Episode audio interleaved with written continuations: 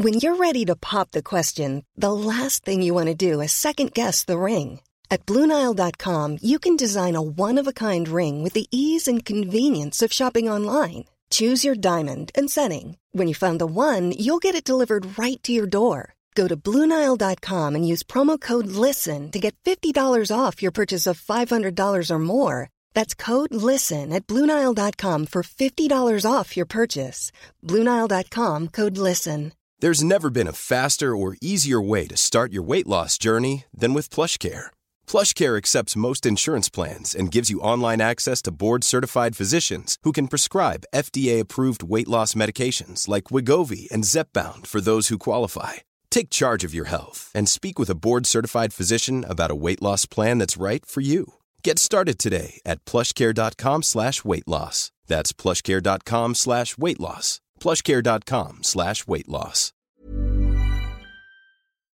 Investpodden. Du lyssnar på Investpodden med Ronja och Ted och idag har vi med oss den eminenta gästen och advokaten Emine Lundqvist. Välkommen hit Emine. Tack så mycket.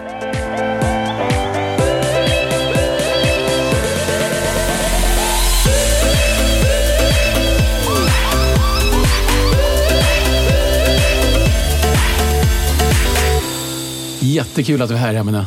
Tack. Vi ska ju prata om någonting som eh, så spännande och fantastiskt som 3.12-regeln. 312, det låter som en massa siffror. Liksom. Vadå 3? Vem behöver veta det här då? Ja, precis. Så vi börjar där. Så enkelt. Vad är 3.12-regeln för någonting? Jo, i Sverige så är det ju som så att man blir ju beskattad eh, för sina inkomster och eh, när det, 3.12, det kommer från ett, ett gammalt begrepp vad de här lagarna var, den här regeln var till för länge sedan. Och så har det så, blivit... aha, så vänta, för är det en regel eller är det en lag? Det är en lag. Okej, okay, så mm. det är inte så att man kan känna för om man vill liksom nej, följa nej. den här regeln nej, eller inte? Nej, man ska följa lagen. Det är en lag, okej. Okay. Ja, man känner inte för skattefrågor. ah, okej. Okay. Ah, det är bra att veta. Ah, okay. Mm. Och då har vi de här reglerna i Sverige, vilket vi, jag tror att vi är rätt unika med att ha. Eh, om det är bra eller dåligt. De är väldigt komplicerade, så jag ska försöka göra mitt bästa för att beskriva det på ett enkelt sätt. Och, och bara för att, liksom, från ett annat perspektiv, investerare eller entreprenörsperspektiv, så är det så att om man inte vet om det här från början så blir man ganska eh, överraskad lite senare, för man drabbas ju väldigt hårt av dem om man inte känner till hur man hanterar det här. Absolut, och det kommer komma till det också, att man kan vara bra att planera från början. Och ofta så är det ju så att de här startupbolagen kanske inte tycker att det är så enkelt, och, utan de är mer fokuserade på sin produkt eller vad de nu tänker att eh, göra, lansera för någonting. Och, medan investerarna kanske ska vara de som har mer koll och eh, kan göra väldigt skillnad eh, mm. om man tänker rätt från början. Men de här reglerna i alla fall, det är ju då drabbar ju aktiebolag som inte är börsnoterade, ska man komma ihåg. Då. Att är det börsnoterat så kan man glömma de här reglerna. Eh, visserligen finns det en viss karenstid, men vi... Och då menar du karens från det att man blir börsnoterad? Ja, Om det var 3.12 innan och sen... Så blir man börsnoterad, då är det en karens på fem år. Men så vi lämnar de börsnoterade idag, utan då fokuserar vi på de här 3.12-bolagen som då är bolag där det är fyra eller färre personer som äger mer än 50 procent av rösterna i bolaget. Tillsammans då, 50 procent? Ja, de här, ja, för annars blir det 150 procent bolag om man är tre nej, personer. Nej, så det är lite märkligt. Ja, just det. Ja. Tillsammans då. Men sen yes. kan det också vara som så att om man är många delägare där alla gör samma sak, så man liksom egentligen kan dela upp verksamheten eh, på olika verksamheter, eller den här bolaget i olika verksamheter, räknas också då som ett fåmansföretag. Så man kan inte eh, tänka sig så att om man istället går ihop 26 stycken konsulter istället för att ha varsitt bolag så skulle man komma ifrån de här reglerna. Så är det inte. Ah. Så är fåmansbolag och 312-bolag samma sak? Ja, det är samma sak. Så det... Då, och det du sa precis var att det behöver inte ens vara fåmansbolag för det kan vara 26 personer i det här bolaget. Ja, men det blir ändå ett fåmansbolag då. Så att, så. Eh, ja, precis. Mm. Och sen så krävs det också för att de här reglerna ska vara tillämpliga att man jobbar i bolaget, att man är aktiv, att man är Ehm, eh, man, man, eh, är man en passiv ägare som många investerare är, då så är det inte, oftast inte de här reglerna tillämpliga. Och gäller det, jag tänkte bara förtydligande, så att om jag är en passiv investerare, mm. oavsett om det är 4, 5, 26 och vad de håller på med, då min andel är fortfarande inte drabbad ur den här 3.12. Jag kan fortfarande vara helt passiv oavsett då. Ja, precis. Om du inte är släkt med någon, för det Ah, kommer vi när- också till. just det. Närstående, om man är släkt. Oj, nu tycker jag att vi blir alldeles för komplicerade här nu väldigt snabbt. Vi försöker hålla det här så enkelt som möjligt. Okej, så det är fåmansbolag. Vad är då definitionen av ett fåmansbolag? Är det då att det är Fyra eller färre personer. fyra eller färre personer som äger 50 procent? Ja, precis. Mm. Och eh, varför behöver man veta det här och tänka till då från början? Jo, eh, för att eh, det som händer är att när man får en utdelning eller säljer aktierna så blir man inte beskattad som om man hade sålt börsaktier. Säljer man börsaktier i Sverige så skattar man 30 procent rakt av. Säljer man fåmansaktier så måste man göra en uppdelning mellan inkomst av tjänst och inkomst av kapital. Och inkomst av tjänst, alltså den lön, man, alltså lönen, den beskattas ju upp till 58 procent. Så att det är ju ganska stor eh, skillnad på att eh, bli beskattad då enligt de här 3.12-reglerna. Eh, de kan vara väldigt förmånliga också, det kommer vi också in på. Men i, det är skillnad att bli beskattad 58 procent på utdelningen än att bli beskattad 30 procent med börsaktier. Så det här har inte att göra med, ehm, för jag har hört ganska många svänga med att ja, men det har att göra med om man har kvalificerade eller okvalificerade aktier att göra. Men, Precis. Det var precis det jag kom in på. att eh, Om man är arbetare i bolaget där man, man är verksam i betydande omfattning, det är då de här, eh, då är då de här aktierna anses vara kvalificerade och då de här reglerna är tillämpliga. Eh, Om man då är passiv, som vi pratade om tidigare, då har vi en skattesats som är 25 procent rakt av. Så den är till och med lägre än den som är för börsaktier. så som investerare så vill man ju ha då okvalificerade aktier. Precis. Och att sitta i styrelsen räknas inte som att man är aktiv. Det kan, kan ju säkert vara så att om man skulle vara en, en styrelseordförande som är otroligt aktiv i verksamheten, då kanske man kan se på ett annat sätt. Men i normalfallet så är styrelsearbete då gör inte att aktierna blir kvalificerade. Okej, så ehm, om man har startat ett bolag ehm, är det så att man, eh, och så har man registrerat sig då att men man har kvalificerade aktier för att det, man är operativ i bolaget, man är entreprenör. Eh, är man då automatiskt ett, eh, och så är man tre entreprenörer så äger man då bolaget än så länge 100% för man har inga investerare och så kan man ta in investerare. Hur ska man tänka till här? Är det, behöver man en advokat och fixa massa papper eller?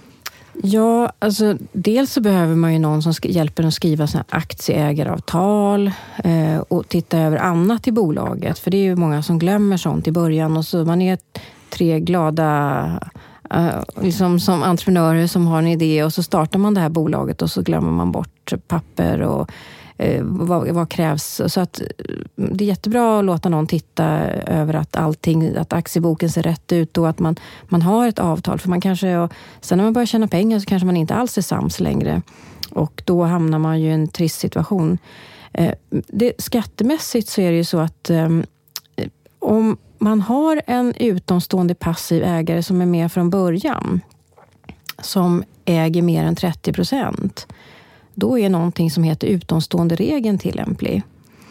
Och det innebär att det visserligen är ett sånt här 312 eller fåmansbolag. Och det är visserligen så att de här tre entreprenörerna då eh, har kvalificerade aktier. Men eh, eftersom den här, eh, vi har en utomstående passiv ägare som äger mer än 30 procent, då blir alla aktierna eh, beskattade med bara 25 procent rakt av. Jaha. Även de Så som det- jobbar. Även så det de som är jobbar, smart alltså att ta in en investerare direkt till exempel? Det är smart att göra det. Annars så, om vi får in en investerare så har vi en femårig karens. Då, då blir det så att de här eh, eh, aktierna då eh, räknas som okvalificerade, men då, då är det efter, efter fem år.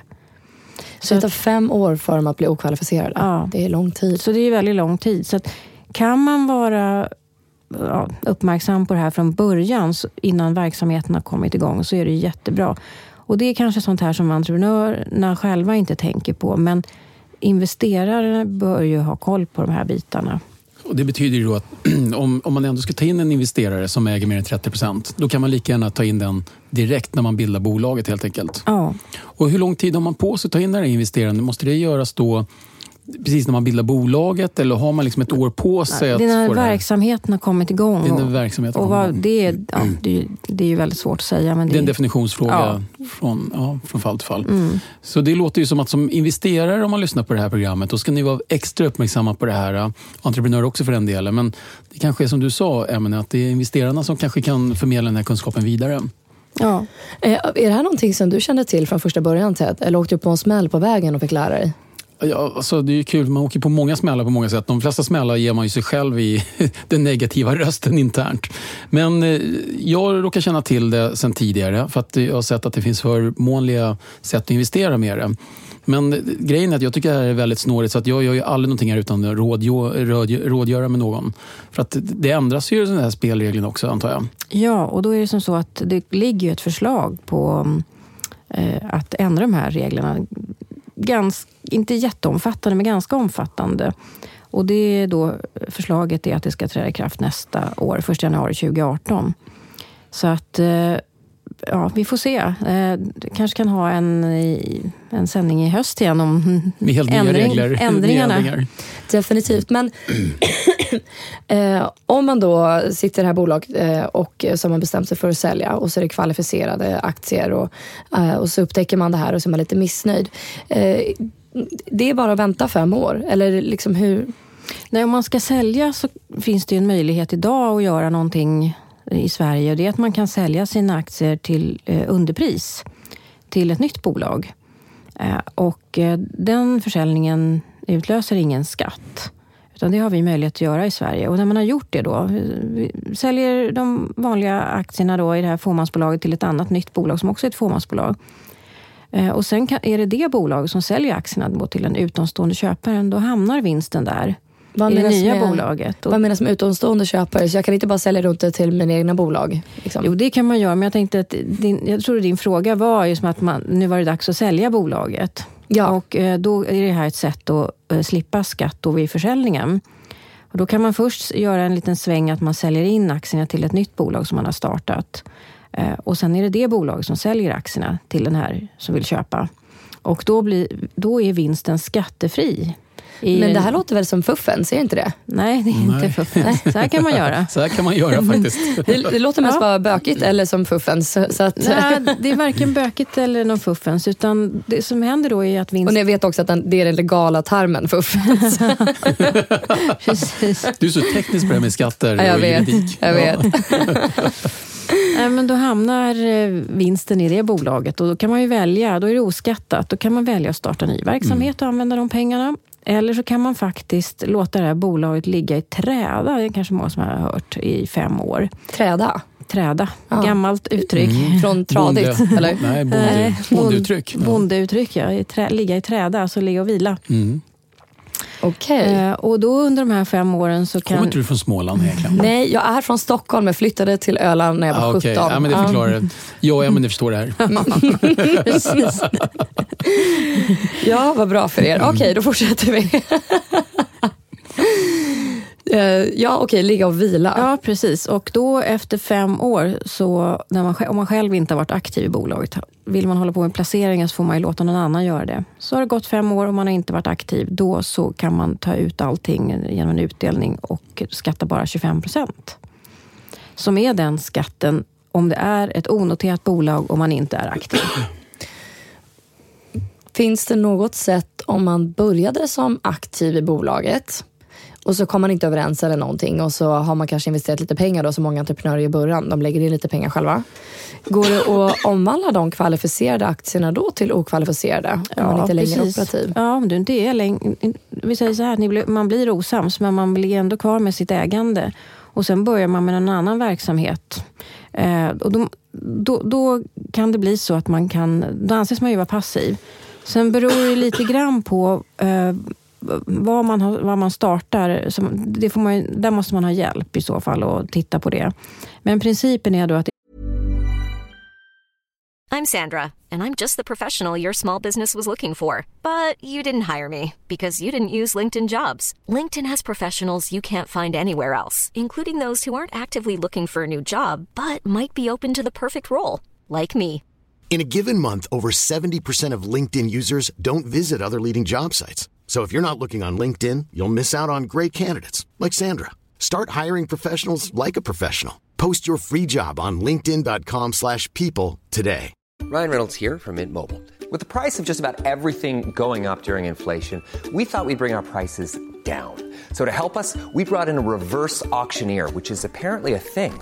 Mint Mobile unlimited premium wireless. Ready to get 30, 30, bit to get 30, bit to get 20, 20, 20, bit to get 20, 20, bit to get 15, 15, 15, 15 just 15 bucks a month. So, Give it a try at mintmobile.com slash switch. $45 upfront for three months plus taxes and fees. Promo rate for new customers for limited time. Unlimited more than 40 gigabytes per month. Slows. Full terms at mintmobile.com. Millions of people have lost weight with personalized plans from Noom, like Evan, who can't stand salads and still lost 50 pounds. salads generally for most people are the easy button, right? For me, that wasn't an option. I never really was a salad guy. That's just not who I am. But Noom worked for me. Get your personalized plan today at Noom.com. Real Noom user compensated to provide their story. In four weeks, the typical Noom user can expect to lose one to two pounds per week. Individual results may vary. Är du passiv och det har gått fem år så är dina aktier avsmittade. Och passiv, förlåt, då, det betyder att jag inte jobbar längre i bolaget, eller hur? Ja, det här begrepp... Inte operativ då? Ja, det här Mm. begreppet då är ju att man ska vara verksam i betydande omfattning. Och vad det här är, eh, det, då står det då i... Eh, ja, det står att man, ehm, eh, att man, sk- man ska ha betydelse för vinstgenereringen i bolaget. Och det här kan ju vara lite eh, olika då, för att det finns ju en del stora fåmansbolag och där alla, aktier, eh, alla anställda äger aktier. Och då har man tyckt att den som är marknadschef och den som är, och den som är VD så- och ekonomichef och, och så, de absolut räknas som att de har kvalificerade aktier. Medan någon som jobbar som vaktmästare eller någonting annat räknas inte då som att ha kvalificerade aktier. Så att det är lite diskriminerande kan man säga. På Ja, men kan den här gränsen då vara ganska hårfin? För, att säga, ja, för som vi vet så behövs ju alla i ett bolag. Absolut, men man, i större fåmansbolag så har man då ändå sett till vad, vad är det man gör och vem har liksom betydelse för vinstgenereringen oavsett om alla är med och bidrar. Och då har man dragit gränsen då att vi är sådana i chefspositioner. Och vad räknas då som större bolag? Större fåmansbolag? Ja, det är jättesvårt att säga. Alltså, sitter man själv och konsultar så då är det ju man själv som har betydelse för vinstgenereringen. Om det är ett bolag som har flera hundra anställda och alla anställda äger någon liten aktie så har man väl tyckt att inte alla ska drabbas av den här regeln då. Det här har ju varit ett sätt, antar jag, då, men många rådgivningsföretag har väl haft det här dilemmat ett tag. Absolut. Och det, är- det är där det har kommit att det var flera stycken som gör samma saker och, Ja. och så. Det är där definitionen kommit ifrån. Men jag tänker från ett entreprenörsperspektiv då, då behöver jag vara lite aktsam på om vi ändå ska ta in en investerare, ta in då den passiva investeraren från början när vi bildar bolaget och innan verksamheten kommer igång. Och det andra är väl då att om jag nu hoppar av och är passiv då, då i det här bolaget, då är det fem år i, i träda så att säga, eller pass, måste vara passiv tre, i fem år och sen räknas de som okvalificerade de aktierna. Ja, precis. Mm. Och den stora skillnaden är, är liksom skatten på tjänst eller skatt på, på kapital i det här fallet. Ja, alltså det är ju som så att om man då har eh, man, det är ett fåmansföretag där man äger aktier i och man själv ha, har betydelse för vinstgenereringen, man har kvalificerade aktier. Då ska man varje år lämna en blankett K10 och på den här blanketten K10 så räknar man fram ett underlag. Och har man, antingen kan man välja att räkna fram ett schablonbelopp. Och det är då 2,75 inkomstbasbelopp. Som nu är jag tror 169 000. Och det beloppet, då räknar man fram det som ett underlag. Och det kan man då plocka ut som en utdelning. Eh, från bolaget. Man kan ju plocka ut mer, men det här, just det här beloppet det blir lågbeskattat 20 procent. Så att eh, det kan alla som, och det delar man på om man är flera, så delar man på det här beloppet 169 000 som det är just nu då. Det höjs ju varje år. Och som jag sa så ligger det ett förslag på ändring så att vi, vi får se då vad det blir. Men så ser det ut nu. Om jag, sen finns det en huvudregel också och då kan man också räkna fram ett underlag som man bara skattar 20 procent på. Och det är antingen att man har köpt aktierna för ett högt belopp, så kan man räkna en, en, ja, ett underlag på det. Eller att det finns anställda i bolaget. och det är ju det som många revisionsbyråer och advokatbyråer då, som det har stått en del om i tidningarna. De har haft många anställda och har kunnat räkna ett underlag och på det sättet få ut eh, en utdelning som man skattar då till 20 procent.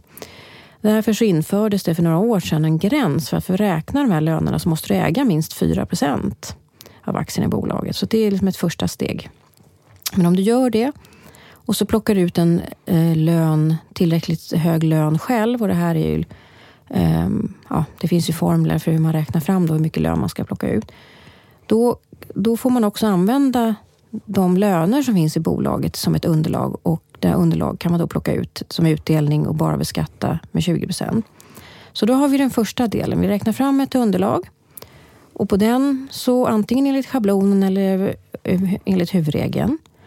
Och på den, sen efter det så kommer det ju, om man vill ändå ta ut mer i utdelning eller när man säljer då, det är, det är samma sak, så ska det då eh, beskatta, viss del beskattas som inkomst av tjänst. Och det är ju 58, upp till 58 procent ungefär, eh, högsta marginalskatten då.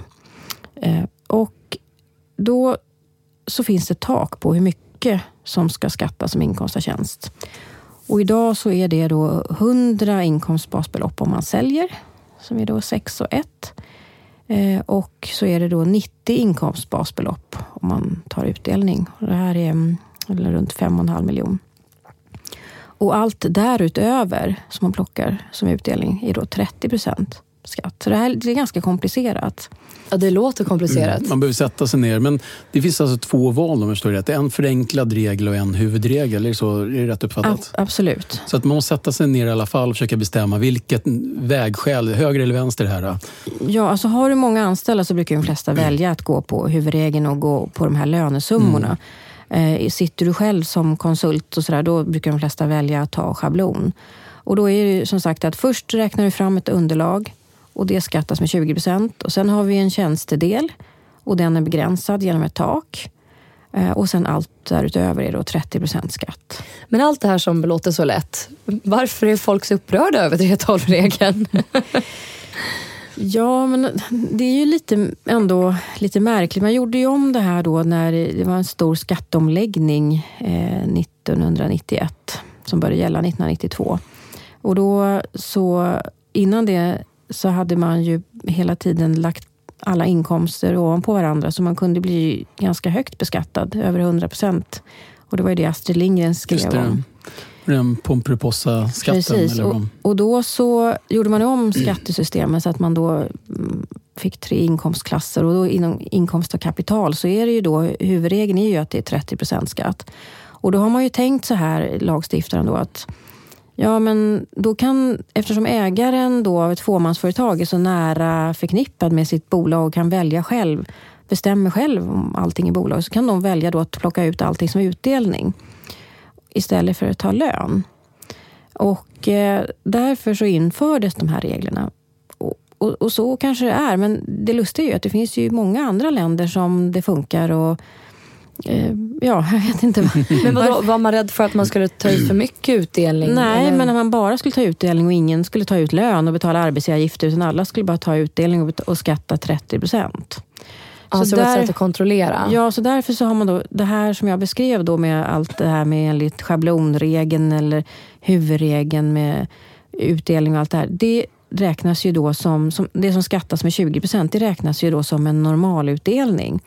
Och sen så överutdelningen då, den ska då beskattas som eh, tjänst. Men du sa att den här kom till då 91-92 där någonstans. Mm. Eh, och på grund av Astrid Lindgren. Ja, alltså, nej, nej, inte riktigt. Nej, inte, eller hon skrev om den. Hon, ja. hon skrev eh, om den här, eh, hur skattesystemet var tidigare och då ändrade man hela skattesystemet. Så hon hade sån stark påverkan alltså? Alltså hon höll ju, jag tror faktiskt hon fällde regeringen också. Den sittande regeringen. De blev inte omvalda. Så att, och, och, och de, först så hade vi varit väldigt raljant mot henne att hon ska skriva sagor, inte räkna, hon kan inte mm. räkna. Men så visade det sig att hon hade ju räknat rätt. Och då insåg man att det förra skattesystemet var ju rätt ohållbart, så därför gjordes det om. Och då har vi ju fått en grupp som beskattas lägre, alltså, eh, och det är ju kapitalinkomsterna. Man säljer sin bostad, när man ja, säljer aktier i eller förlåt, börsaktier, så, så är ju det huvudregeln är ju då att det är 30 procent. Och lön, jag menar, det känns ju som att skatten på våra löner bara ökar hela tiden. Så det är klart att det finns en skillnad där. Och eh, det kanske, skulle, det kanske skulle vara så att de flesta bara skulle ta utdelning och inte ta någon lön. Men du, du sa också att ja, men i början så skriver man aktieägaravtal. Skriver man in då i aktieägaravtalet, vi är ett eh, 3.12-bolag. Nej det, Nej. det, brukar man inte skriva. Utan ett aktieägaravtal brukar mer reglera det här vad som händer om någon blir sjuk eller om någon skulle gå bort eller om någon vill hoppa av. Och, eller om någon ska jobba i bolaget eller inte. Hur ska jobba i bolaget och vilka beslut ska alla vara med på för att det ska gå igenom. Och, ja, sådana saker brukar stå i aktieägaravtalet så att man har det reglerat. Ja, bra, för jag har aldrig sett det. Det hade varit jobbigt om det var något som jag missat. Ja, nej, då. nej, det behöver man. Jag tror inte de flesta vill. Utan det här registreras hos Skatteverket och det är väl slutligen där det bestäms eller beslutas eh, hur man bedöms antar jag. Eller i domstolen ja. i och för sig om det går ännu vidare. Men första beslut fattas hos Skatteverket, gör inte det? Eller hos dig själv när du deklarerar? Ja, men precis. Då ska du ju välja då. Okej, okay, är de här aktierna är de kvalificerade, då ska jag lämna blankett K10. Är de okvalificerade, då ska jag lämna blankett K12. Mm. Eh, så att eh, det är ett beslut som man först då tar själv och sen, ja, eller ihop med revisor eller bok, någon som bokför, eller vem det nu som hjälper med deklarationen. Och sen är det ju Skatteverket som avgör. Eh, för det är ju så att om man har, har man många anställda, då vill man ju absolut vara ett fåmansföretag. För att det är positivt. Då, då är skattesatsen 20 procent. Men nu mm. är det ett förslag på att den ska höjas till 25 och då ska gälla från nästa år. Eh, så då kanske den frågan kanske blir en icke-fråga. De, de flesta entreprenörer jag träffar på, de har ju inte ännu någonting att dela ut, så det tar en stund innan ni behöver oroa er för det här. Men ja, det men man får ju dag. spara. man får ju spara. Okej, okay, så man får spara. Ja, man börjar, ja, berätta lite mer om det. Ja, man börjar så, så lämnar man en K10-blankett mm. och kan man inte utnyttja det så sparar man det vidare till nästa år. Och så blir det en uppräkning då året efter. Och kan man inte utnyttja det då heller, att det inte går att få ta ut någon utdelning, för alla pengarna går till investeringar, så sparar man. Och sen så kanske aldrig går att ta en utdelning, utan bolaget säljs. Och då får du ju använda de här uppräkningarna också. Okej, så slarva inte med det här även fast du inte kan ta ut pengar, utan se till att det här dokumenteras ja. och deklareras. Sen är det inte hela världen om man inte har gjort det, för det, går, det är inte, då är det bara att räkna fram underlaget. Så att, Allting går att ordna? Allting går att ordna. Jag har haft någon gång någon som inte har, aldrig har räknat fram och då får man gå och långt tillbaka i tiden och försöka hitta blanketter och räkna fram. Men det går att göra. Men, Men det bästa är alltid att eh, göra allt rätt från början. För det pratas ju ofta om att just 3.12-regeln är ju eh, en svårighet för entreprenörer. Mm. Att det är ett mm. jättehinder, jätteproblem. Men i slutändan, alla som undrar då egentligen vad 3.12-regel är för någonting, det är skattesatsen då i slutändan. Kort sagt. Alltså 3.12 är ju begreppet då mm. på, på den här typen av regler. Och sen, men det som är det specifika är ju att eh, det, är inte, det är inte bara 30 procent skatt på utdelningen, och det, utan det kan ju vara både 20, 25 och eh, någonstans däremellan upp till 58 procent. Så att, eh, det, det är komplicerat. Så man behöver, en, eh, man behöver hjälp? Ja. ja. Det behöver man. Tack snälla Emelie för att du kom hit idag till Investpodden. Ja, verkligen. Det märks att du är kunnig och kan det här och jag antar att du får mycket frågor och jag vet att du jobbar väldigt mycket med det. Men tack snälla och kul att ha dig här. Tack själva. Tack, ha det bra. Hej. Hej. För att du har lyssnat på Investpodden med Ronja och Ted. Glöm inte att följa våra sociala medier, Instagram, Facebook och Twitter. Och vi vill såklart höra ifrån dig. Så hör av dig till ronja.investpodden.se. Ha det bra, vi hörs. Hej!